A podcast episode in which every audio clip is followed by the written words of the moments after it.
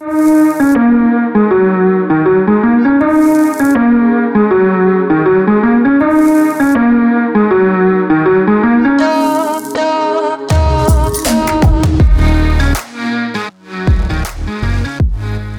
jest Układ Otwarty, a ja nazywam się Igor Jankę. Ukraińcy trafili krążownik wojenny Moskwa. Mariupol ciągle się broni, trwają przygotowania do wielkiej bitwy w Donbasie. Jak co piątek podsumowujemy miniony tydzień e, na froncie, ale najpierw pozwólcie Państwo, że jeszcze podsumuję 6 miesięcy układu otwartego. 3,5 miliona razy słuchaliście Państwo i oglądaliście e, moje rozmowy. 3,5 miliona. Nie spodziewałem się tego. Bardzo się cieszę, bardzo Wam e, dziękuję. 22 tysiące osób subskrybuje ten kanał na YouTubie. Subskrybujcie, można kliknijcie e, e pod ekranem. No i co bardzo ważne, 140 osób wspiera Układ Otwarty. Tylu mam patronów. To niezwykle ważne dla mnie, zwłaszcza w tym okresie, w ostatnim czasie nagrywam znacznie więcej rozmów, w związku z tym koszty produkcji Układu Otwartego bardzo wzrosły i to wsparcie jest e, bardzo potrzebne. Serdecznie Wam dziękuję. Jak co tydzień podziękuję szczególnie kilku osobom. Oto oni: Jan Młotkowski, Cezary Gmys, Piotr Bocian, Jan Fidowicz, Michał Ignaczak, bardzo serdecznie dziękuję tym wymienionym osobom i wszystkim pozostałym 135. Jeśli chcecie dołączyć do tej fantastycznej grupy, serdecznie zapraszam e, na mój profil w, w serwisie patronite.pl. A teraz zapraszam na rozmowę Wiecie z kim.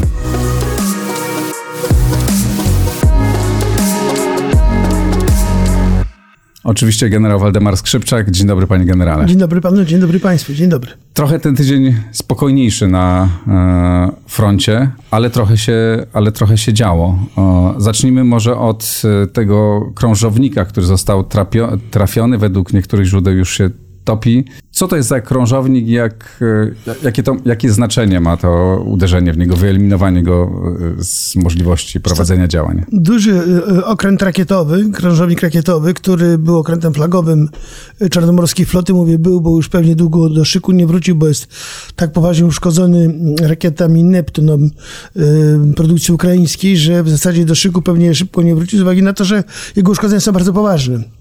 Jest to okręt y, rakietowy, którego, który nosi na sobie system rakietowy do zwalczania głównie okrętu przeciwnika, mm, też i lotniskowców, bo to ma wpisane swoje możliwości bojowe. Oczywiście ma też również swoje autonomiczne systemy artyleryjskie do walki bezpośredniej oraz systemy osłony przeciwlotniczej, żeby się móc chronić. W związku z tym to był okręt szpikowany wieloma systemami rakietowymi, przeciwokrętowymi, przeciwlotniczymi, y, różnego typu innymi wspomagającymi systemami obrony mm, potężny okręt jak na współczesne czasy, bo jego długość to prawie 200 metrów, szerokość ponad 20 bodajże metrów. Zatem duży okręt bojowy, który w zasadzie są wyłączony z tej wojny. On do, na tą wojnę już nie wróci. Ile takich jednostek mają e, Rosjanie, a ile ich szczególnie mają na Morzu Czarnym? Tej klasy okrętów Rosjanie mają bodajże cztery, z tego na Morzu Czarnym tylko jeden jako flagowy. Czyli to był ten jeden, jedyny. Ten najważniejszy okręt y, floty czarnomorskiej, Aha. który miał największe możliwości bojowe, już go nie ma. Czy to znaczy, że Rosjanie nie będą już w stanie zaatakować, nie wiem, Odessy e, od strony morza, czy będą mogli, ale jest to utrudnione? Znaczy generalnie desantu morskiego na Odessę już nie będzie i to myśmy mówili o tym tak. chyba trzy programy wstecz z uwagi na to, że Rosjanie ten potencjał, który, który miał wykonać zadanie na e, północ od Mikołajowa, nie wykonał tego zadania, nie przełamali się przez Mikołajowa Mikołajew, przez, nie sforsowali rzeki Boch, czyli nie pokonali tej obrony ukraińskiej w tym rejonie, zatem nie wyszli na północ od Odessy, a to był warunek do wysadzenia desantu na południe od Odessy, zatem w tej chwili pozostaje tylko Rosjanom ostrzeliwanie i bombardowanie Odessy, nic więcej. Mhm. Co się, spójrzmy teraz na, cało, na całość tej sytuacji. E, mamy tutaj e, mapę. E, e mapa pochodzi z Instytutu Study of War, amerykańskiego znakomitego instytutu. E, rozumiem, że te niebieskie, e, te, te tereny zaznaczone na niebieskie, to są te miejsca, gdzie przeprowadzono kontrofensywę. Tak. Te, te, te różowo, ciemno-różowe to są miejsca, gdzie są Rosjanie albo w pełni okupują, albo dominują. Tak. A gdzie toczą się, e, gdzie toczą się teraz e, e, walki? Jak rozumiem, miała być próba tam na północnym wschodzie, tak? To znaczy tam w rejonie Izium na, na rzece Doniec. Ale do tego może wrócimy. To otóż tak. ten tydzień minął w zasadzie na przygrupowaniach wojsk obu strony, czyli jakby szykowały się e, wojska obu stron do tej bitwy, którą nazwano bitwą Donba o Donbas, e, czyli bitwy w łuku donbaskim, bo tak rzeczywiście ten położenie wojsk jest tak naturalnie wygięte jak łuk. Tak. I tam y, przesuwali swoje wojska z kierunku północnego Rosjanie, grupując na północ od, y, na, od miejscowości Izium swoje zasadnicze siły od tego uderzenia, które miało wyjść w kierunku południowym na rozcięcie obrony ukraińskiej, okrążenie wojsk ukraińskich w Donbasie i ich rozbicie, opanowanie y, obwodów Ługańskiego, Donieckiego w ich administracyjnych granicach. O tym też już mówiliśmy poprzednim razem. Zatem y, w tej chwili wojska rosyjskie na północnym kierunku są mm, przygotowane do tego uderzenia, ale w tym czasie również przegrupowały się wojska ukraińskie. Ukraińcy przeprawili przez Dniepr kilka swoich brygad, które sformowali od nowa w zachodniej części Ukrainy. Tutaj trzeba oddać jedną rzecz Ukraińcom w tym, tym manewrze. Ukraińcy doskonale się maskują. Dos, e, te uderzenia, które wykonują... Nie, to jest potężna, tak, szeroka rzeka. Te uderzenia, które wykonują Rosjanie, oni wykonują głównie na mosty, żeby się wojska ukraińskie nie przeprawiały, ale mimo to Ukraińcy się przeprawiają. Ale przeprawiają się przez, przez jakiś Dniepr. istniejący most, czy Przepra-? Podejrzewamy, że przez y, przeprawy doraźne, które budują mhm. na czas na czas przeprawienia wojsk i robią to pewnie wieloetapowo, żeby to zamaskować ten manewr manewr i wydaje się, że ten manewr się e, Ukraińcom udaje, bo te wojska się ukraińskie pojawiają e, na północ od Dońca, rzeki Doniec i prawdopodobnie w tej chwili, e, znaczy od, nie tej chwili, ale od kilku dni Ukraińcy kontratakują na południe od Charkowa w kierunku tego zgrupowania uderzeniowego rosyjskiego, które się grupuje od tego uderzenia na południe. I w tej chwili, moim zdaniem, Rosjanie mają poważne problemy, żeby to uderzenie od północy wyprowadzić na Donbas z uwagi na to, że część tych wojsk y, musi być zaangażowana w osłonę ich prawego skrzydła przed atakami armii ukraińskiej, która na południu od Charkowa atakuje Rosjan. Zatem nie widzę w tej chwili możliwości, żeby Rosjanie mogli to uderzenie z taką siłą, jak planowali, wykonać na ten Donbas, na Donbas. Y, I w zasadzie y, cały czas Rosjanie atakują w kierunku na Donbas, ale nie mają powodzenia. Nie mogą sforsować rzeki Doniec w rejonie miejscowości Izium. Te uderzenia, które idą od Ługańska i od Doniecka są takie rachityczne, słabe, bo okazuje się, że obrona na tym kierunku ukraińska jest wielopozycyjna, jest głęboka obrona i nie mogą tej obrony pokonać Rosjanie. Planowali pierwotnie również uderzenie od południa, Rosjanie w kierunku na połączenie z tym uderzeniem od północy, ale odstąpili od tego zamiaru, bo im się sytuacja zdecydowanie pogorszyła w rejonie Hersonia. Sytuacja się dla Rosjan stała niebezpieczna. Ale w Hersoń dalej jest okupowany przez Jeszcze Rosjan. okupowany jest, ale kontrataki armii, czy ataki armii ukraińskiej od północy, od północnego zachodu, od rejonu Mikołajowa i Krzywego Rogu skutecznie wypierają armię ukraińską, e, rosyjską, przepraszam, z tego rejonu. I Pozycje rosyjskie na Dnieprze i w rejonie Hersonia są zagrożone atakami armii ukraińskiej, która również tam podprowadziła nowe odwody. I istnieje realna szansa albo dla Ukraińców, a zagrożenie dla Rosjan, że Ukraińcy przerwą się przez Dniepr i uderzą w kierunku na połączenie z Krymem. To by pozbawiło Rosjan, którzy są na północ od Krymu, tej podstawy operacyjnej, która zapewnia im komunikację do, tą e, operacyjną do, do wojsk, które są w rejonie Zaporoża i w rejonie Mariupola. Ale rozumiem, że w tej chwili, jeżeli możemy pokazać mapę dla tych z Państwa, którzy oglądają nas na, na YouTubie, e, rozumiem, że e, nie ma połączenia stałego tej, ar, tej części armii rosyjskiej, która jest na południu Ukrainy, znaczy na tym południowym wschodzie Ukrainy i północnym wschodzie. Znaczy generalnie jest połączenie, czy ono jest y, na północ od Mariupola, to połączenie jest, bo oni w tej chwili prowadzą tam walki i zresztą Mariupol się nadal skutecznie broni. Mają komunikację pełna na obszarach zajętych y, do tej pory swoimi siłami, ale Ukraińcy uderzeniami, szczególnie w rejonie Hersonia, w rejonie na południe od Charkowa, rozbijają zgrupowanie uderzeniowe Rosjan, wyczerpując je mocno, pozbawiając Rosjan możliwości prowadzenia operacji zaczepnej.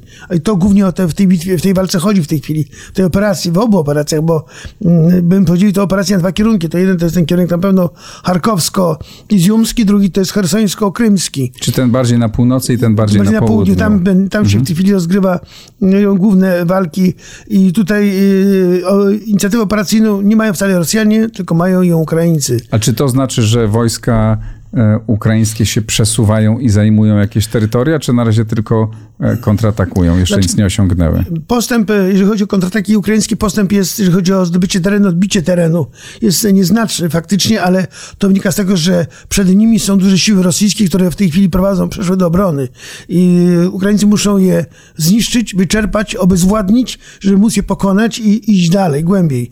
Rosjanie próbują się bronić, dlatego stąd ściągają odwody swoje, między innymi ten odwód Zaporoża ściągnęli na kierunek hersoński, bo tam sytuacja im się zrobiła krytyczna, ale to widać wyraźnie, że Ukraińcy mają inicjatywę i wydaje się, że jeżeli Ukraińcy nadal będą podprowadzali swoje odwody, świeże siły zupełnie, e, które do tej pory nie brały udziału w walce, to pozwoli im, kontynuując operację w ramach przejętej inicjatywy operacyjnej, e, rosyjskie wojska wypierać z terenów zajętych. A czytałem w jakichś analizach chyba amerykańskich, e, że ten teren, E, w którym teraz się toczą i będą się toczyć walki, jest e, trudniejszy dla działań partyzanckich, bo jest dużo bardziej odkryty, dużo bardziej prosty i tam nie można robić takich rzeczy, jakie, e, jakie Ukraińcy mogli robić w, no, bliżej Kijowa i w tamtych, na tamtych terenach. Na pewno te tereny, które są w rejonie tutaj na hersońskim, obwodzie hersońskim, zaporowskim, to są rejony, gdzie był step i tam mhm. jest step, tam zawsze hulali historyczni kozacy i Tatarzy i to są tereny bardzo rozległe i tak jak pan powiedział,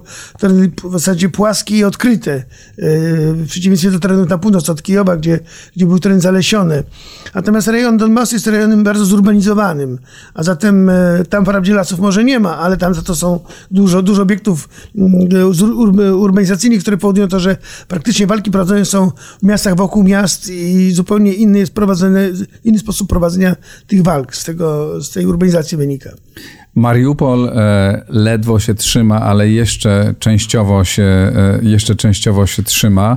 E, Azow, rozumiem, broni się tam resztkami sił, ale pojawiły się informacje, że dołączyła do nich 36. Samodzielna Brygada Piechoty Morskiej. Jeśli te informacje są prawdziwe, czy to jest duże wzmocnienie, czy to jest silna jednostka i czy ona ma zdolność do odwrócenia biegu biegu rzeczy. Od początku okrążenia w Mariupolu były trzy brygady. Była brygada Gwardii Narodowej, ona była na kierunku południowym, południowo-zachodnim. Powiedziałem, y, tak, oczywiście ukraińskie, tak, przepraszam. Nie, nie. Ukraińskie brygady były trzy w Mariupolu, początkowo krążone zostały trzy. Y, brygada Gwardii Narodowej, która była na południowym zachodzie Mariupola. W centrum była, y, pułk, był pułk Azow i na północy od pułku Azow, w kierunku północno-wschodnim była 36. Brygada Piechoty Morskiej, która była mhm. od początku mhm. w Mariupolu. I te trzy brygady, trzy jednostki walczyły od początku w okrążeniu w związku z tym, że e, pierścień się zacieśnia, Rosjanie się powoli wdzierają do miasta, to te jednostki się po prostu połączyły swoje wysiłki. Rejony, które, nie, które się nie da utrzymać, zostały przez Ukraińców opuszczone. Oni zasiedkowują się w tej chwili w rejonie portu i na, na południ, południowym wschodzie Mariupola. E, można powiedzieć, że e, robiąc jakby kolejny poziom pierścienia, e, czy tej twierdzy, która będzie się nadal broniła. Wydaje się, że jeżeli będą mieli amunicję, to ten batalion, który, który mają jeszcze ci w sobie, którzy połączyli swoje wysiłki z tych trzech jednostek wojskowych, to oni jeszcze będą długo się bronili. Tylko trzeba dać im broni, amunicję, znaczy głównie amunicję, bo broń mają, skutecznie się bronią. Natomiast Rosjanie są już mocno wyczerpani tymi walkami w mieście i dla Rosjan są inne ważniejsze kierunki. To jest kierunek Donbasu, to jest kierunek hersoński, gdzie oni potrzebują wojska. Więc bicie się cały czas o Mariupol w tej chwili chyba staje się dla obu stron raczej punkt, e, czymś honorowym. Dla Ukraińców obronić za wszelką cenę Mariupol, a dla Rosjan za wszelką cenę go zdobyć. Chociaż pytanie, co z tego miasta zostało, bo z wszystkich zdjęć, jakie docierają, wygląda to dramatycznie, jak Warszawa e, po powstaniu warszawskim niemalże. E, I pojawiły się informacje, że być może zginęło już 20 tysięcy cywili. Znaczy to jest mocno prawdopodobne. My pewnie nie wiemy, dowiemy się po wojnie, ile tych cywili tak faktycznie, zginę, faktycznie zginęło. Natomiast widać wyraźnie, że Rosjanie stosują taktykę spalonej ziemi. Zrujnują wszystko, zniszczą wszystko, zabiją wszystkich, kogo tylko mogą, kto może y, być posądzony o to, że jest obrońcą tej twierdzy mariupolskiej.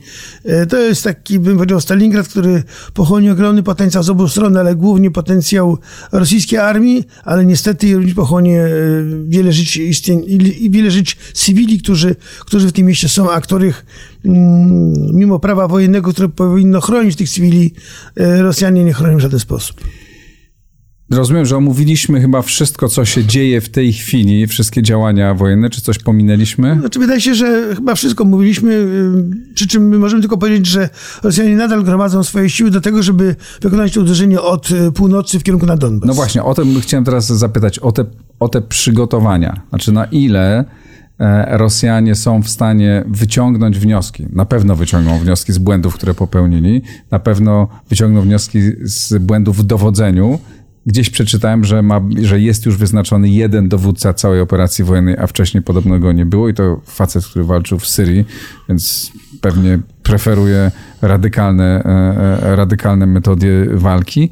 Czy pańskim zdaniem, według pańskiej wiedzy, oni są w stanie zgromadzić wystarczający potencjał i ludzki, i sprzętowy, e, żeby skutecznie zdobyć te tereny? Sam fakt, że odstąpili od kierunku kijowskiego świadczy o tym, że skupiają wysiłek na kierunkach tych, gdzie osiągnęli sukcesy, znaczy sukcesy, gdzie zajęli tereny y, Ukrainy, czyli w rejonie Charkowa, południe od Charkowa, y, rejonu Hersonia i Zaporoża. To są takie rejony, które w tej, oni, nad którymi oni w tej chwili panują, bo jeżeli chodzi o Kijów, nad niczym nie mogli zapanować. To znaczy, że przenoszą wysiłek na te kierunki, które mogą w ich ocenie gwarantować im powodzenie w tej wojnie i opanować i wykonać te zadania, których od nich oczekuje Putin. Choć moim zdaniem e, konsolidacja dowodzenia jest zrobiona za późno. To, że będzie jeden dowódca jest zrobione za późno, e, ale to wynikało z tego, że Rosjanie przeliczyli się na początku tej operacji i prowadzili te operacje na wielu kierunkach jednocześnie, bez konsolidacji i synchronizacji dowodzenia. To spowodowało to, że ta operacja była, miała charakter nieskoordynowany, chaotyczny i w zasadzie to były potyczki, które pochłonęły ogromny potencjał armii rosyjskiej. Oczywiście moim zdaniem y, konsolidacja dowodzenia nie rozwiąże w tej chwili problemu, przed którym stoi armia rosyjska, a głównym problemem to jest brak im y, sił nowych do tego, żeby tę operację kontynuować. Y, Rosjanie z tych oddziałów, które z północy sklecili z tych resztek, które tam zostały, ci nowe, wydawały, wydaje mi się, nowe pododdziały. Oczywiście to, co pan zauważył, to będzie wojsko już sprawdzone, zaprawione w boju. Ono półtora miesiąca już walczy. To są żołnierze, którzy już przeszli ten chrzest bojowy, można powiedzieć. Pewnie będą inaczej bili się, będą jakościowo lepsi w walce. To wcale nie zmienia faktu, że mm, mogą wygrywać w tej walce, gdzie stosunek sił jest w tej chwili porównywalny. Mhm. Kiedy Niem Rosjanie zaczynali tą wojnę, mieli przewagę nad armią ukraińską ilościową i jakościową. W tej chwili te potencjały się wyrównały, zatem e, skłaniam się ku temu, żeby stwierdzić, że Rosjanie wyczerpali już potencjał zaczepny. To, co jeszcze próbują zrobić w Donbasie, jest takim rzutem na taśmę, który nie pozwoli, moim zdaniem, e, przez obronę ukraińską osiągnąć sukcesu, który, który sobie Rosjanie zakładają. Czy to, że Rosjanie wcielają do wojska ludzi z tych terenów okupowanych, to może odnieść jakiś efekt? Czy ci żołnierze są w stanie, czy ci no, nowo zwerbowani e, żołnierze, no, którzy, jak się domyślam, w dużej mierze nie przepadają, mówiąc delikatnie, za Rosją, są w stanie walczyć, czy też możemy się spodziewać, że mogą też prowadzić jakieś działania dywersyjne? Trudno, powiedzieć. Uważam, że ten potencjał ludzi, którzy są brani do wojska, to jest tam przymus. Oni są wcielani przymusowo do wojska. To nie są, to nie są żołnierze jakiejkolwiek e, mówię, jak, jakości wojskowej, bo y, z niewolnika nie ma żadnego robotnika czy pracownika, zatem nie będzie z tego żołnierza, który jest wcielony siłą do wojska żadnego pożytku bojowego. On będzie na pewno unikał walki za wszelką cenę i będzie chciał wynieść z tej walki głowę i to będzie jego główny cel, jego główny pomysł. Zatem niech nikt nie oczekuje, że to będzie jakiś aktywny żołnierz, który będzie prowadził działania z poświęceniem będzie chciał od, życie na ołtarzu ojczyzny Putina, czyli kraju Rosji. Zatem wydaje się, że to nie są rozwiązania, które poprawiają do, yy, radykalnie zdolność bojową armii rosyjskiej. Są to rozwiązania doraźne, ale które spowodują jeszcze większe straty w armii rosyjskiej niż e, Rosjanie zakładają, ponieważ z tych żołnierzy niskiej jakości nie ma Y, wartościowego żołnierza to jest takie mięso armatnie. A y, od strony sprzętowej, jak pan ocenia potencjał po obu stronach? Oczywiście na tyle, na ile, nie wiem, czy pan, ma, pan rozmawia z jakimiś generałami ukraińskimi? Jeżeli pan może zdradzić, jakie pan ma źródła znaczy, informacji, z czego pan czerpie je? Y, ze źródeł. Aha, ze źródeł. Natomiast powiem tak, potencjały, tak jak mówiłem, wcześniej się wyrównały. Mhm. Najlepszy sprzęt Rosjanie utracili, zarówno sprzęt wojsk lądowych, jak i sprzęt lotnictwa. Ich najlepsze samoloty, które e, na początku wojny były używane, w większości już e, są na ziemi, strącone przez obronę przeciwlotniczą rosyjską, e, ukraińską. Podobnie sprzęt wojsk pancernych i zmechanizowanych. Najlepsze środki walki w tej chwili Rosjanie już potracili, potracili na poziomie około 60-70%. Stąd ściągają z głębi Rosji zapasów wojennych inne środki walki, czołgi T-72 i podobne, ale tej starszej generacji, te niemodernizowane, włączamy do szyku, to wcale nie poprawia ich absolutnie zdolności bojowej. I dlatego też powiedziałem, potencjały są wyrównane, ponieważ Ukraińcy mają ich odpowiedniki i dostają cały czas sprzęt jakościowo dobry. Mówię o czołgach T-72, które są sprawne, dostają od państw y, bloku wschodniego. Słyszałem, że 100 czołgów y, T-72 dostali od państwa, na terenie którego przebywamy. Dokładnie tak, z tego co my wiemy, co wiemy z mediów, bo politycy się na ten temat nie wypowiadają, nie wypowiadają i bardzo dobrze, bo o tym nie trzeba mówić. A teraz my tylko możemy domniemywać, że taki jest faktycznie i dobrze się stało, że jeżeli tam będą polskie czołgi, to pozwolą pomóc one Ukraińcom tą wojnę wygrać grać, natomiast e, chodzi o to, że w tej chwili potencjały jakościowe się wyrównały. I teraz moim zdaniem y, zadecydują dwa, dwa y, jakby zasadnicze elementy. Pierwszy, zdolności dowódcze, ich dowódców y, ukraińskich, które oceniam bardzo wysoko, prowadzą bardzo skuteczne operacje, czyli planują operacje dobrze i dobrze je przygotowują i nie dobrze prowadzą te operacje, są skuteczni. I drugi element to jest duch bojowy armii ukraińskiej. Jeżeli Ukraińcy złapali oddech i widać wyraźnie, że ten duch bojowy armii ukraińskiej jest bardzo dobry, ja go nazwałbym takim duchem zaczepnym chcą się bić, mhm. czego nie widać u Rosjan wcale. Mhm. A w, czy, nie, czy nie jest tak, że im brakuje e, broni ofensywnej? No bo cały czas mówi o tym, że Zachód do, dostarcza im broń defensywną, e, a e, być może tak tylko mówi, a być może jest inaczej, ale jak to wygląda według pańskiej wiedzy? Czy znaczy... oni mają taki sprzęt, żeby móc atakować e, i co z mm, lotnictwem zwłaszcza, bo tam był chyba największy problem. Znaczy dwa źródła mają dostaw sprzętu. To pierwsze źródło to jesteśmy, to jest, e, to są państwa NATO, które dostarczają broń i ofensywną i już defensywną też, czego przykładem jest Polska. Mhm. Drugi to sprzęt zdobyczny. Ukraińcy są niezwykle skuteczni w przyjmowaniu rosyjskiego sprzętu nieuszkodzonego, niezniszczonego, które natychmiast po krótkich naprawach, remontach włączają do swojego szyku. Mają A co, to rzeczywiście jest tak, że co, że Rosjanie uciekają, zostawiając swój e, Często swój ma to miejsce, często ma to miejsce, jak Rosjanie widzą, że jest atak na kolumnę e, i widzą kilka płonących wozów, resztę załóg ucieka z wozów bojowych i te wozy przejmują e, Ukraińcy, włączają do szyku swojego i ocenia się, że około, już około między 80 a 110 czołgów już w tej chwili jest po stronie rosyjskich były... 80 do 100 tak, czołgów już przejęli. mają Ukraińcy, tak, przejęli. Aha. Nawet te czołgi, które wymagały niewielkiego remontu, one już w tej chwili są włączone do szyku. A Ukraińcy tam, takimi czołgami się posługują, ponieważ to są to czołgi rodzinne generalnie, czołgów T-72, więc nie ma wielkich różnic, jeżeli chodzi o posługiwanie się tymi czołgami. Wspomniał Pan o lotnictwie. Nie ma woli przekazania samolotów dla armii ukraińskiej, woli politycznej, zatem nie będzie e, to miało miejsca. Natomiast e, Ukraińcy dostali system obrony powietrznej, które pozwalają skutecznie zwalczać mm, lotnictwo rosyjskie. W tej chwili Rosjanie już nie panują nad przestrzeni powietrznej nad Ukrainą, bo, bo praktycznie każdy wylot kończy się e, tym, że samolot spada. I każde zgrupowanie, czy to latają, bo to lata się albo parami samolotów, albo grupami samolotów. W zasadzie oni grupami samolotów nie latają, ewentualnie parami i z tej pary jeden zawsze zostaje na terenie Ukrainy w ziemi.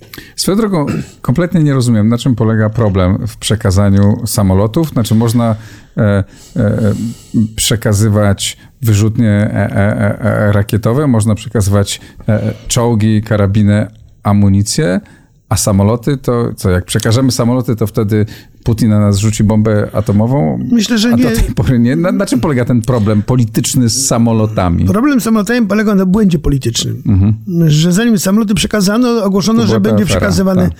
I ta afera polityczna, która w tej chwili w poważnym stopniu zachwiała moc porozumienia między tymi, którzy chcieli te samoloty, a tymi, którzy zadeklarowali, że samoloty będą przekazane. Borel między innymi z Unii tak. Europejskiej ogłosił to zupełnie niepoważnie się zachowując, ogłaszając e, tą wieść wszystkim zupełnie i zepsuł ten temat, zupełnie zepsuł ten mhm. temat.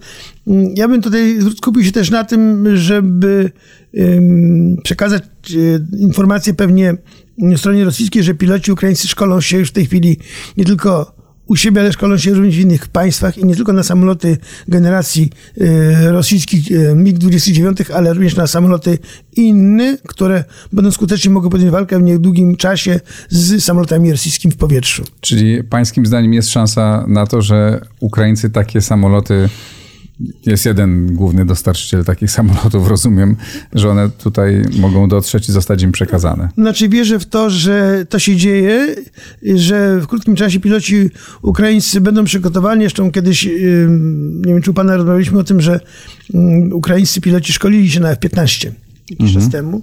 Y, byli przeszkoleni na F-15, więc wydaje się, że korzystanie z tego potencjału ludzkiego, z tych zasobów, które Ukraińcy mają, pozwoliłby pewnie szybko się przesiąść na samoloty y, na przykład produkcji amerykańskiej i y, działać w powietrzu. Tym bardziej, że musi nastąpić coś, jakiś przełom, który zahamuje tą rzeź na Ukrainie. Nie wiem, jak to rozwiązać, bo politycznie widać wyraźnie, że się nie da tego problemu rozwiązać. Aczkolwiek powoli się to przesuwa, tak? Znaczy Amerykanie są coraz bardziej zdeterminowani, właśnie podjęli decyzję o przekazaniu sprzętu, czy ogłosili o, o przekazaniu sprzętu wartości 800 milionów e, dolarów, to dużo pieniędzy, myślę ale pewnie... Myślę o czymś jeszcze innym, mhm. pan, bo jeżeli dalej rzeź będzie trwała, a trwać będzie pewnie, y, to widać wyraźnie, że wszystkie działania o charakterze politycznym zawodzą. Tak. Nie reaguje Putin w ogóle. Sankcje, tak na dobrą sprawę, będą, i znaczy one są, ale on, ich rezultaty będą odczuwalne jeszcze za jakiś czas a żeś się dzieje.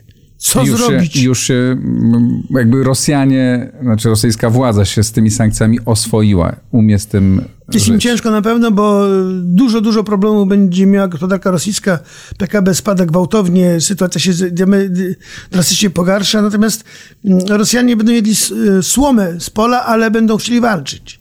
To jest taki naród rosyjski. Szukać trzeba rozwiązań innych niż do tej pory stosowano. Trzeba zatrzymać tą rzeź. Nie Czyli wiem. twarde działania militarne. Trzeba szukać rozwiązania takiego, które będzie pod flagą może ONZ-u, ale które zezwoli na użycie jakiegoś zjednoczonego potencjału sił zbrojnych kilku państw, nie mówię, że NATO absolutnie, mhm. ale kilku państw, które wyrażą wolę wzięcia udziału w operacji, która zatrzyma mordy, tą rzeź na Ukrainie. Nie ma w tej chwili innego sposobu, żeby zatrzymać Rosjan, jak tylko sposób militarny. Ale jest pan w stanie sobie wyobrazić, żeby kilka państw podjęły taką decyzję? o wysłaniu swoich świadomość żołnierzy? świadomość tych rzezi musi być wszechobecna. I również w Pekinie, i w, Delhi musi być. Jeżeli nie będzie w tych dwóch państwach, to nie będzie takiej woli, żeby ta operacja przybrała, przybrała taki charakter.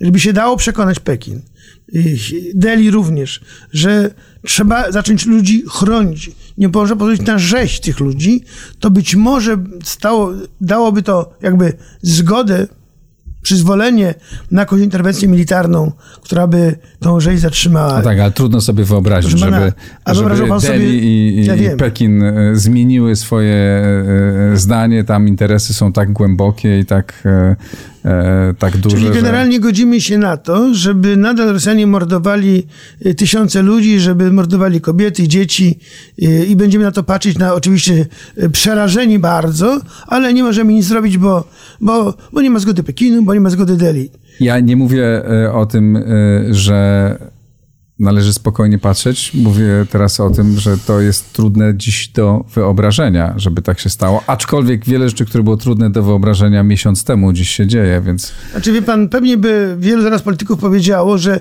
trzeba przekonać Żołęskiego, żeby ustąpił Putinowi. Oddaj, oddaj, pół, y, oddaj wschodnią Ukrainę, y, to nie będzie wojny nie wolno do tego dopuścić, nie wolno na Żeleńskiego mm, do tego przekonywać. Ta, y, ta skala ofiar, jakie poniosła Ukraina za swoją suwerenność, niepodległość jest tak duża, że nie wolno w tej chwili zmuszać y, Kijowa do czegokolwiek, co mogłoby zagrozić suwerenności tego państwa. Ostatnie pytanie. Rozumiem, że ta bitwa o Donbas będzie nie będzie bitwą krótką, zapewne. Ona już trwa, ona trwa od 3 kwietnia praktycznie. Ta bitwa to są takie, bym powiedział, e, pojedyncze ataki armii mhm. rosyjskiej od północy, które nie przynoszą żadnego skutku, nie mogą sforsować Dońca, rzeki Doniec na całej, na, na całej długości w rejonie operacji. E, na jednym kierunku się przerwali, ale ten przyczółek jest tak niewielki, że Ukraińcy pewnie go niedługo zlikwidują. Mm, moim zdaniem e, w tej chwili, jeżeli Ukraińcy będą mieli potencjał wystarczający do tego, żeby e, to e, ugrupowanie czy zgrupowanie rosyjskie na północy od miejscowości, miejscowości Izium mocno poturbować, to to uderzenie Rosjanom nie wyjdzie, ono będzie płytkie i nie odniosą, nie odniosą Rosjanie, sukces, Rosjanie sukcesu. Generał Waldemar Skrzypczak, bardzo dziękuję panu bardzo. dziękuję i e, ponieważ e, za chwilę święta Wielkiej Nocy życzę panu i Państwu, nam wszystkim spokojnych, e, spokojnych świąt. Spokojnych przede wszystkim. E, tak niech, to będzie, niech to będą święta Wielkiego Odrodzenia i też Wielkiego Odrodzenia dla Ukraińców. E, w Polsce pewnie w tym roku więcej niż e, ludzi do tej pory będzie świętowało tydzień później. Święta prawosławne. Mamy wielu tak gości e, prawosławnych. Im też życzymy wszystkiego mm, dobrego, kiedy przyjdzie czas ich świąt. Bardzo dziękuję panu, dziękuję, dziękuję państwu. Zapraszam, subskrybujcie, wspierajcie na patronite.pl i oglądajcie, słuchajcie. Do zobaczenia, do usłyszenia.